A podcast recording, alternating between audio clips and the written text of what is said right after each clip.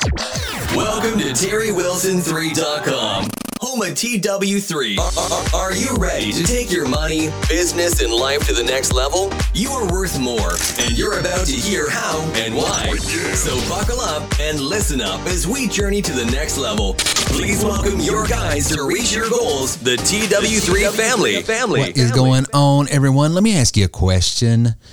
Have you ever said, I don't know how to? I don't know how to answer that call. Take the car. I don't know how to drive. Well, I I, don't know how to say it in English. And I, I, I don't know how to not notice it. I don't know how to do anything else. You know, the how to's of life can really get you tripped up. This is going to be a short podcast. This is episode 519. But I live in a world of marketing and techno- technology and all kinds of how to. How do I do this? How do I build a landing page? How do I sell more? How do I close more? How do I better uh, handle my finances? How do I do better business? How do I? How do I? How do I? You might be asking yourself questions like that a lot because the world has changed. So why wouldn't you? Everything around you has changed. The way you communicate has changed. The way you interact with others has changed. Society has changed. So communication has had to change. There's a lot of changes going on. And of course, that brings some uneasiness at times, but it don't have to. But the question remains is how to tripping you up? Because I know it's tripped me up. I know that, especially as an entrepreneur, if you're an entrepreneur out there, if you got your own business, if you got your own livelihood, you know, one of the things that an entrepreneur has to tackle all the time is how do I do this? How to, how to. Need to know how to do this, how to create this, how to manage this. So, how to's, there's a big uh, thing that we all have to tackle from time to time, even if you're not an entrepreneur and self employed. Maybe you're just a regular old Joe that's got a regular old life and nothing wrong with that, but there's still how to's to manage in that spectrum. So, how do you get past the how to? How do you learn how to learn? How do you how do you get the answers you need? Well, if you will allow me, I'm not going to get preachy, but there is a passage in Proverbs that says, The heart of man plans his ways, but God orders or establishes his steps. Uh, another translation says, uh, Man makes plans, but God is the one who orders the steps. In other words, what the passage, what the uh, Solomon, a wise, wise person, is unveiling there, I think for me, and I've heard this passage many, many times talking about, you know, to how to properly honor, reverence, and give place to the sovereignty of God, not to get ahead of yourself, that there is a God that rules this universe. And yes, you can make all the plans in the world, but it's Him that has got the world under uh, his his control and dominion, and that's all true. I'm not trying to go up against you know any sovereign teaching, but here's what I am saying: I think there is a deeper meaning to that passage. I think uh, Solomon was onto something about how you can put um, a withdrawal on the wisdom of God. Actually, how you can you can learn things in a way that you would not have otherwise learned, and it's it's it's hidden in this passage. I think uh, rather than focusing on so much of what God is responsible for in that passage, what about what I'm responsible for? And that is simply to make plans. So many times you and I don't do anything because we're stuck on, well, I don't know how to. And so we never get started. And I'm telling you right now, the only reason I've ever been able to do anything, the only reason I've been able to learn to swim, the only reason I've been able to learn to do anything is because I was thrown out in the water. And then all of a sudden, I got real resourceful. And I know that sounds scary, and it's really understanding the dichotomy between two terms courage and confidence.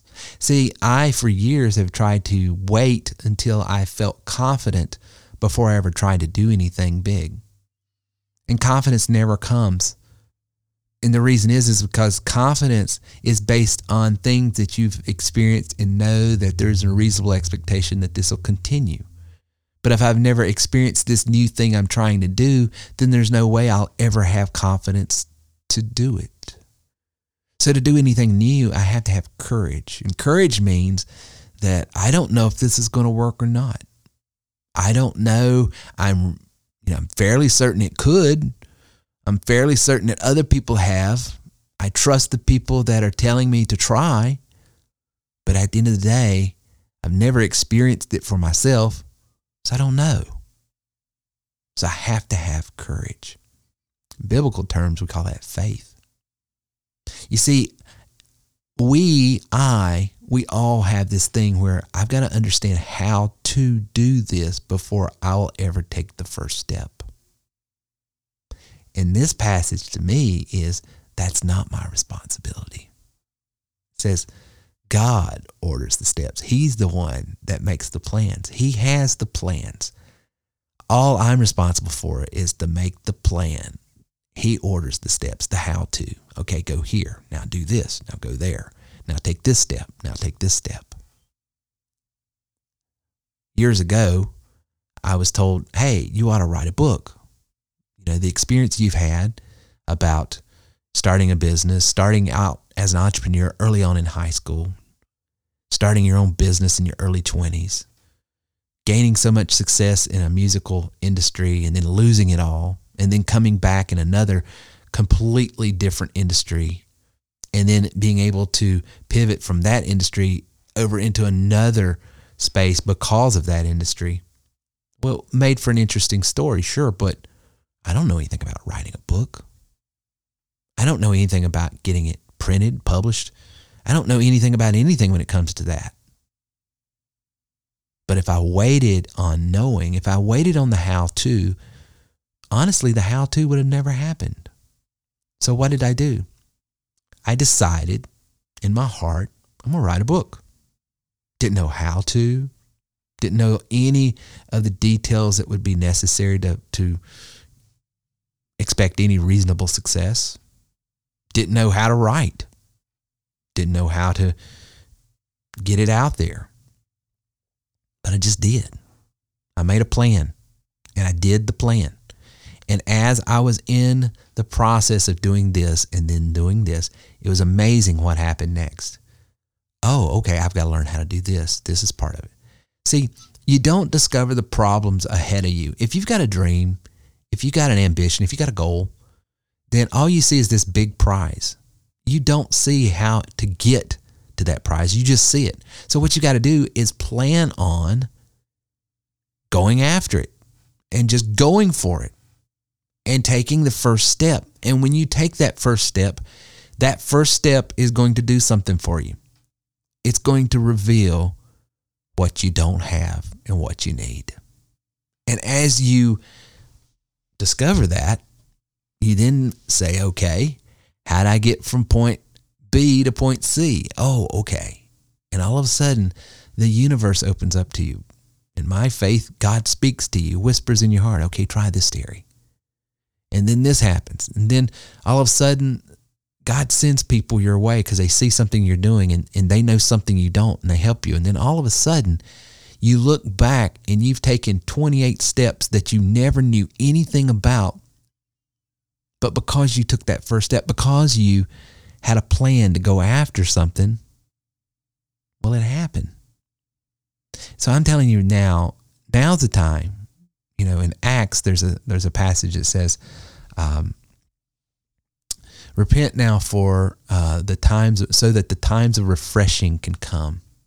And the word repent biblically means to change your mind, to change and go in a different direction because you got a different mindset. So change your mind, and when you change your mind, times of refreshing. The word times means kairos. It's not a chronological uh, framework. It is a a space that is sort of suspended in time. It says, hey, all of these things that you need to understand and learn and develop, and all of the things that you lack can be given to you in a special moment because you decided to change your mind, your your attitude, your biases, your pre preconceived notions, all of these things that you held true one day, and these thoughts and these attitudes and these ideas, well, they've gotten you where you're at, you are, good for good or bad. You're you are where you are because of them, but you want to go further. Well, how do you go further? You got to repent. In other words, you got to change your mind.